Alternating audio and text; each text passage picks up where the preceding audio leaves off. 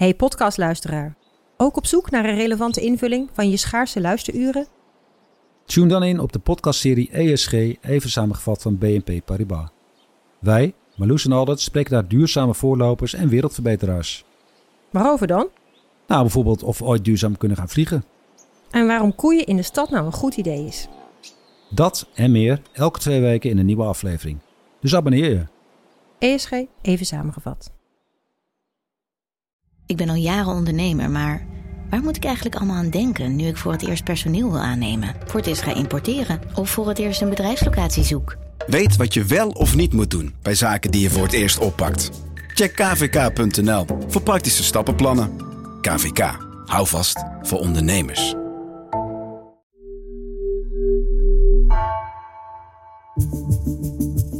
Vanaf de redactie van NRC het verhaal van vandaag. Mijn naam is Egbert Kalsen.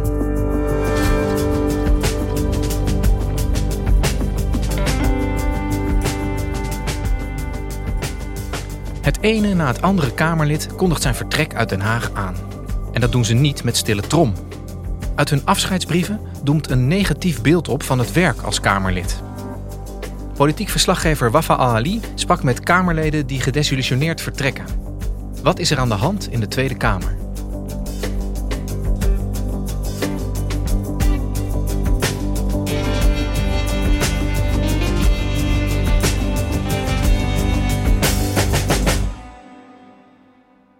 Wafa, op de laatste dag van het politieke jaar, hè, de laatste dag voor het zomerreces, is uh, het vierde kabinet Rutte gevallen.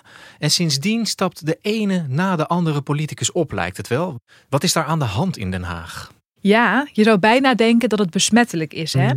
Mark Rutte verraste vandaag vriend en vijand toen hij aankondigde ermee te stoppen. CDA-leider Wopke Hoekstra wil bij de volgende verkiezingen geen lijsttrekker meer zijn. Vandaag maakte Kaag haar besluit om niet verder te gaan bekend via Twitter. En nu ook Carola Schouten. Er is geen vicepremier meer over en het wordt steeds stiller in Den Haag. Dus in de eerste week na de val waren het uh, vooral ministers en staatssecretarissen die dus hun vertrek hadden bekendgemaakt. Maar daarna ging het door en uh, bleek de uittocht ook bij leden van de Tweede Kamer uh, te ontstaan. Elke dag leek er iemand te vertrekken.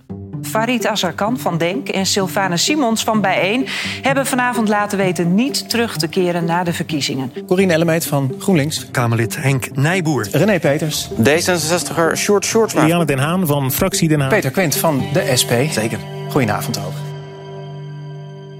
19 Kamerleden hebben bekendgemaakt dat ze niet meer beschikbaar zijn voor uh, de verkiezingen. Dat hebben ze zelf ook best wel breed uitgemeten. Dus vaak op sociale media werden er ja, behoorlijk lange afscheidsverklaringen uh, geplaatst. Ik kreeg af en toe het idee dat de hele Tweede Kamer er de brui aan geeft. Is dat ook zo? Ja, ik kan me voorstellen dat, uh, dat het gevoel zo uh, bij jou en ook misschien bij anderen is ontstaan. Maar nou ja, als je alle vertrekkers bij elkaar optelt en het vergelijkt met andere periodes waar dus uh, nieuwe verkiezingen uitgeschreven moesten worden, dan blijkt toch dat er op dit moment niet meer Kamerleden vertrekken dan in voorgaande verkiezingsperiodes. Maar toch is er iets anders aan de hand. Op de Haagse redactie lazen we de ene na de andere afscheidsbrief.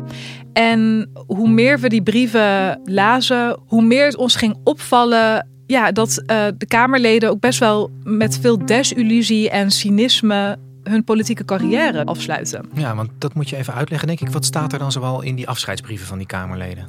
Ik heb een aantal van deze brieven uitgeprint en uh, meegenomen. En ik, ik zal een bloemlezing geven. Nog nooit heb ik zo weinig vertrouwen gehad in het instituut van de Kamer, schreef Peter Quint van de SP. Het kabinet heeft me rap cynischer gemaakt dan ik wilde worden. Liane Den Haan, zelfstandige Kamerlid, uh, wat dus eerder bij 50PLUS hoorde. De politiek is lelijk en opportunisme en populisme zijn aan de orde van de dag. Nou, een ander Kamerlid, Sjoerd Sjoerdsma van D66, had het over dat de antidemocratische rechtsextremisten in ons parlement het betonrot in ons democratische fundament zijn. Iedereen weet wat er gebeurt als je een huis met betonrot negeert. Kortom, uit de brieven doemt dus een eh, beeld van een eh, parlement op uh, waar het gewoon niet pluis is. En voor mij en binnenlandredacteur Kees Versteeg was dit een reden om uit te zoeken wat is er nou precies aan de hand in de Tweede Kamer en is de boel nog wel te redden. En, en hoe hebben jullie dat onderzoek aangepakt? Wat zijn jullie gaan doen? Daarvoor hebben we contact gezocht met de bekende vertrekkende Kamerleden en ook al vertrokken Kamerleden gevraagd. Uh, de indruk die je achterlaat in de brief over het Kamerwerk, klopt dat? En uit de gesprekken kwam toch wel het beeld naar voren dat nou ja, nagenoeg alle vertrekkende Kamerleden het feit dat ze Kamerlid mochten zijn ontzettend eervol noemen. Maar ja, uiteindelijk wel heel erg negatief reflecteren op wat het Kamerwerk uiteindelijk ook heeft ingehouden in de afgelopen jaren. Mijn naam is Harry van der Molen. Ik was Tweede Kamerlid voor het CDA eh, vanaf 2017 tot uh, begin dit jaar. En ik heb afscheid van de Kamer genomen nadat ik een aantal maanden er niet was vanwege een burn-out. Van der Molen kreeg in 2021 een uh, burn-out, uh, waardoor hij dus acht maanden uit de roulatie was en ziek thuis zat. Maar toen hij weer was opgeknapt en terugkeerde naar de Tweede Kamer, kwam hij toch wel snel tot de conclusie dat wil hij zijn gezondheid uh, behouden, dan zit er maar één ding op en dat is afscheid nemen van het Kamerwerk. En toen heb ik mijn knopen geteld van, goh, is dit nou de beste omstandigheid om, uh, om weer, zeg maar, uh, ging het weer heel goed met mij, dat het ook weer zo zou blijven. Ja, toen heb ik voor mijzelf de keuze moeten maken dat dat niet zo was. Dat beter op een andere plek kon gaan werken dan op dat moment in de Tweede Kamer. Dat vond ik een hele lastige beslissing, uh, maar denk ik wel vooral een verstandige.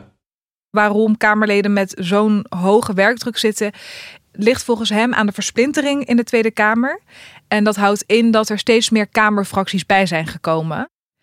Nou, inmiddels uh, telt de Tweede Kamer 21 fracties. Dat is een historisch record. Dat inhoudt dat de gemiddelde omvang van een Kamerfractie veel kleiner is geworden. En dat betekent dus dat het werk over veel minder mensen kan worden verdeeld. Van der Molen die noemt daarbij dus ook dat uh, Kamerleden zelf ook weinig ondersteunend personeel hebben.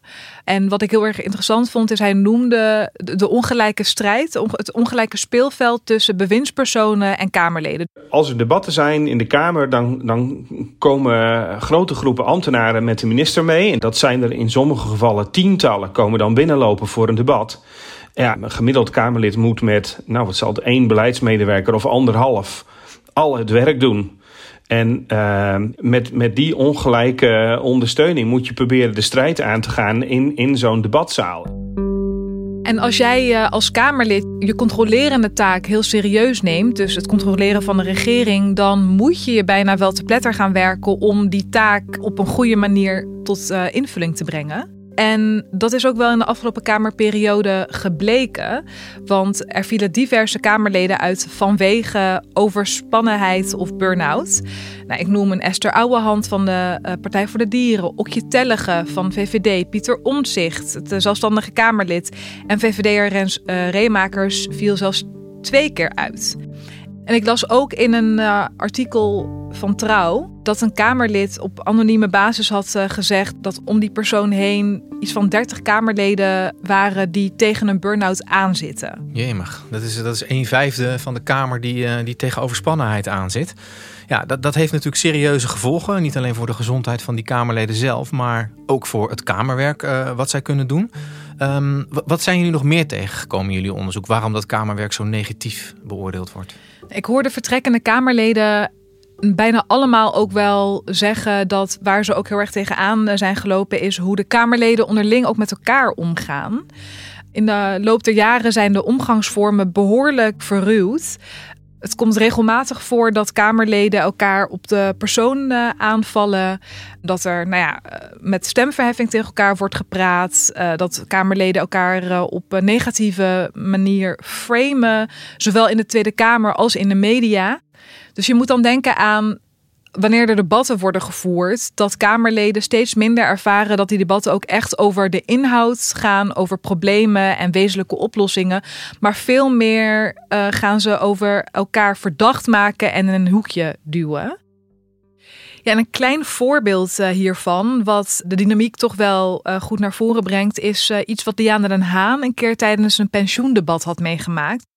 Zij was voorzitter van het pensioendebat en dat werd natuurlijk opgenomen voor de mensen thuis. En op een gegeven moment uh, gebeurde er wat tijdens het debat, waardoor uh, Liane den Haan en Carola Schouten, de minister, met elkaar aan het lachen waren. En even later, na het debat, had een uh, Kamerlid van de SP dat moment uit de video geknipt en op zijn sociale media gezet. Met daarbij de tekst. Minister en Kamerleden met zelf gigantische pensioenen lachen vrolijk terwijl werknemers en gepensioneerden tot wel 15% van hun pensioen kunnen kwijtraken. Bizar. En Den Haan haar reactie daarop is van dat dat is zo berekenend en populistisch en ook behoorlijk opportunistisch om zo'n onschuldig menselijk moment tijdens het debat uh, zo fundamenteel te maken, alsof wij het onderwerp niet serieus namen. En dat, dat vond zij een van de moeilijke elementen van uh, werken in de Tweede Kamer. Hebben zij heel veel last van, van die filmpjes die dan daarover gemaakt wordt?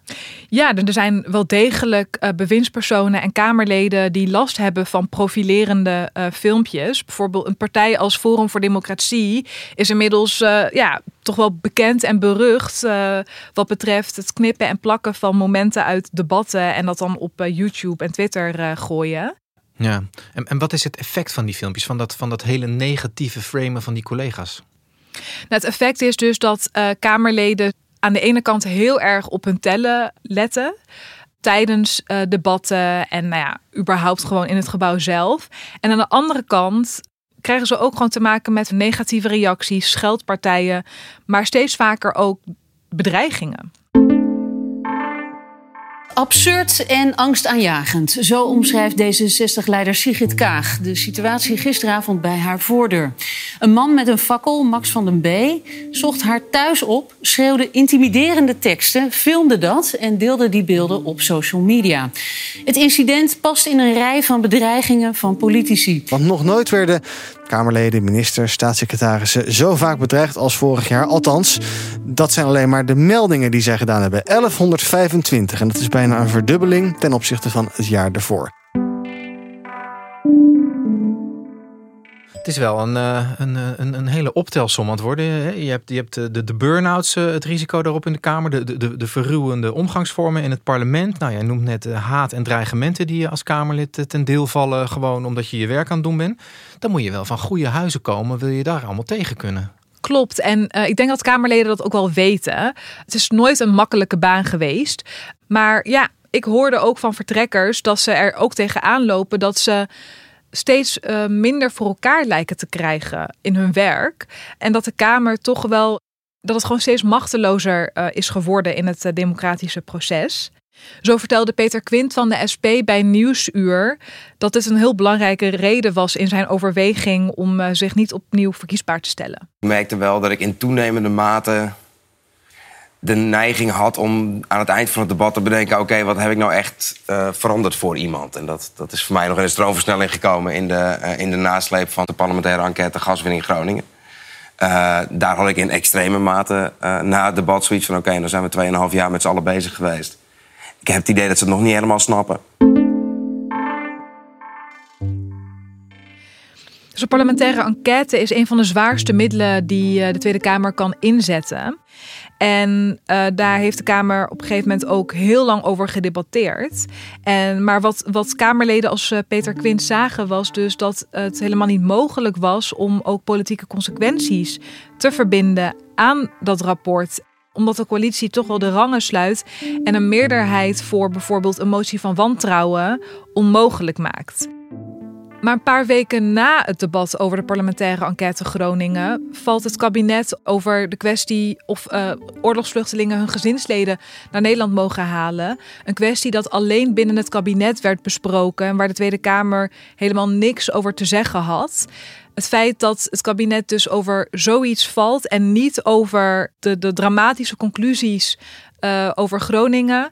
Ja, dat heeft Peter Quint wel cynisch gemaakt. En uh, ook omdat het voor hem dus een bevestiging was dat de Kamer een tandloze tijger geworden is.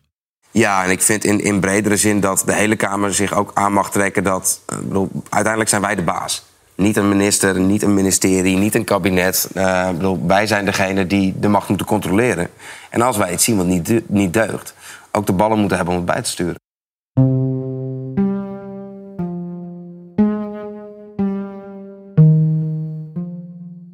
Ja, Wafa, dat is uh, allemaal niet om vrolijk van te worden. Zijn jullie in je onderzoek ook achter de vraag aangegaan wat we hier aan kunnen doen? Hoe is dit weer om te draaien? Ja, iets wat, wat we vaak uh, voorbij hoorden komen was toch ook wel dat ja, Kamerfracties meer ondersteuning zouden moeten krijgen. Zodat nou, het inhoudelijke werk goed kan worden voorbereid en gedaan.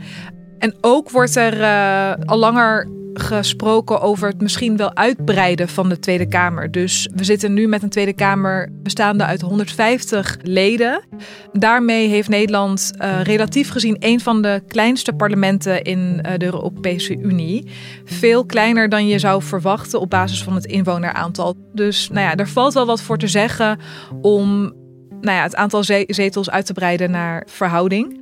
Maar er zijn ook wel mensen die niet zoveel zien in het uitbreiden van de uh, zetels, omdat ze zeggen: het probleem is niet zozeer het aantal Kamerleden wat het werk moet gaan doen, maar het zit hem veel meer in de werkcultuur, in de cultuur binnen de uh, Tweede Kamer en hoe de Kamer met zichzelf omgaat. Ja, dus het is niet een, een materieel probleem, aantal zetels, maar echt een cultureel probleem, zeggen sommigen. Valt daar dan wat aan te doen?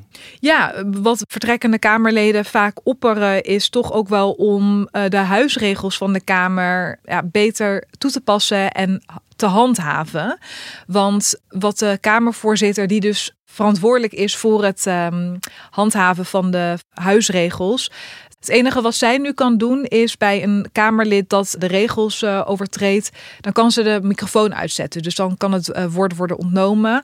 En er zijn dus mensen in de Tweede Kamer die vinden dat dat niet voldoende is. Dat de Kamervoorzitter meer instrumenten moet krijgen om fatsoenlijke omgangsvormen af te dwingen. Maar ze moet ook strenger durven zijn. Naast het strenger toepassen en handhaven van eh, de al bestaande huisregels kwamen we ook een ander opvallend voorstel tegen. En het is een voorstel van uh, CDA-Kamerlid Dirk Boswijk. En hij opperde vorig jaar om misschien ook maar gewoon de camera's uit de vergaderzalen te verwijderen. En wat hij daarmee wil bereiken is dus dat Kamerleden in alle rust met elkaar over de inhoud kunnen praten. En dat er gewoon geen ruimte meer kan ontstaan om uit de context uh, gehaalde videofragmenten op internet te zetten en elkaar daarmee te beschadigen. En toen Dirk Boswijk uh, vorig jaar met het voorstel kwam, ja, dat, daar ontstond heel veel ophef over. Omdat uh, critici zeggen dat het ja, behoorlijk ondemocratisch is om de camera's uit de Tweede Kamer te halen en daarmee het Kamerwerk minder transparant te maken. Anderen zeggen ook, uh, je straft hiermee burgers die in principe niet per se de oorzaak zijn van de verruwde omgangsvormen. Het is iets wat de Kamer doet en de Kamer moet oplossen. Dus ja, daar kwam heel veel kritiek uh, over. En toch is het opvallend dat vertrekkende Kamerleden het verwijderen van de camera's als oplossing noemen. Want het laat uh, zien hoe problematisch die camera's um, zijn geworden voor hun functioneren. Ja, veel vertrekkende Kamerleden denken dus wel degelijk na over hoe het beter kan uh, in de Kamer. Maar ja, zij gaan weg, dus er zullen ook nieuwe Kamerleden nodig zijn om hun lege zetels in te gaan vullen. Zijn er überhaupt nog mensen die dat op zich willen nemen, zo'n Kamerlidmaatschap? De nieuwe kandidatenlijsten worden as we speak samengesteld door nou ja, selectiecommissies over het hele land. Ik heb gesproken met een aantal mensen die zich uh, bij VVD, BBB en Volt bezighouden met het selecteren van nieuwe mensen. En ik had eerlijk gezegd wel verwacht dat ze dit keer meer moeite zouden hebben met het vinden van uh, mensen die zich politiek uh, willen inzetten voor een partij. Maar dat bleek alleszins mee te vallen. En toch besteden ze wel aandacht aan de verharding in de Tweede Kamer. Dus nou, mensen worden toch wel voorbereid op uh, dingen als nou ja, um, haatberichten, mensen die van alles uh, van je werk vinden, uh, profileringsdrang bij andere partijen, noem maar op. Dus het is, het is wel een onderwerp in de selectieprocedure. Ja, en je zou ook kunnen denken, uh, een, een, hele nieuwe lichting uh, Kamerleden, dat biedt misschien ook wel weer nieuwe kansen om het op een andere manier te kunnen gaan doen. Ja, dat, uh, dat horen we ook vaak. nieuwe ronde, nieuwe kansen. Vertrekkende Kamerleden hopen dus ook dat de nieuwe lichting zich het gaat aantrekken en met wezenlijke maatregelen gaat komen om ja, de sfeer en de werkomstandigheden in de Tweede Kamer te verbeteren. Maar ja, het is maar de vraag of deze grote veranderingen ook plaats gaan vinden met een nieuwe Kamer. Want ja, het komt er ook op aan op welke mensen worden er geselecteerd. En het is wat mij betreft dus de vraag: gaan partijen nu voor mensen die deskundig zijn op uh, dossiers en dus het Kamerwerk in een luwte doen, buiten beeld van de camera's? Uh, of gaan ze voor mensen die mediageniek zijn en uh, zich uh, voor zichzelf en de partij willen blijven profileren? En, en wanneer weten wij wie ze op hun lijsten gaan plaatsen? Wat is de deadline voor die kandidatenlijsten? de uiterlijke deadline om de kandidatenlijsten bij de kiesraad in te leveren is 9 oktober. En dan is het afwachten of na de Kamerverkiezingen van 22 november een nieuwe wind gaat waaien op het Binnenhof. Nou, dat wachten wij met jou af. Dankjewel, Wafa. Graag gedaan. Je luisterde naar vandaag, een podcast van NRC. Eén verhaal, elke dag. Deze aflevering werd gemaakt door Ignaas Schoot en Jeppe van Kesteren. Coördinatie Henk Ruigrok van de Werven. Dit was vandaag, maandag weer